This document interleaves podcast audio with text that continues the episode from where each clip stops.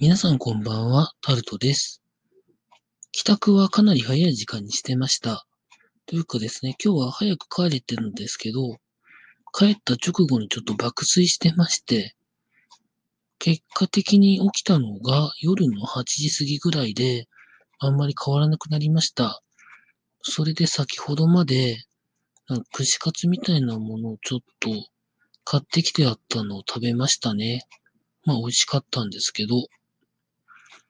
あと今日はですね、昼間の途中で梅の花が満開だったので、それを写真に撮って、まあ自分が登録してる SNS の何箇所かにポポツポツ上げてみたんですけど、この時期だと多分梅だと思うんですけど、まだ桜は早いですよね。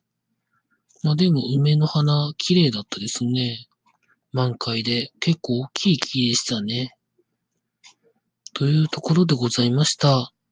明日も天気いいみたいなんでどっか出かけましょうかね。タルトでした。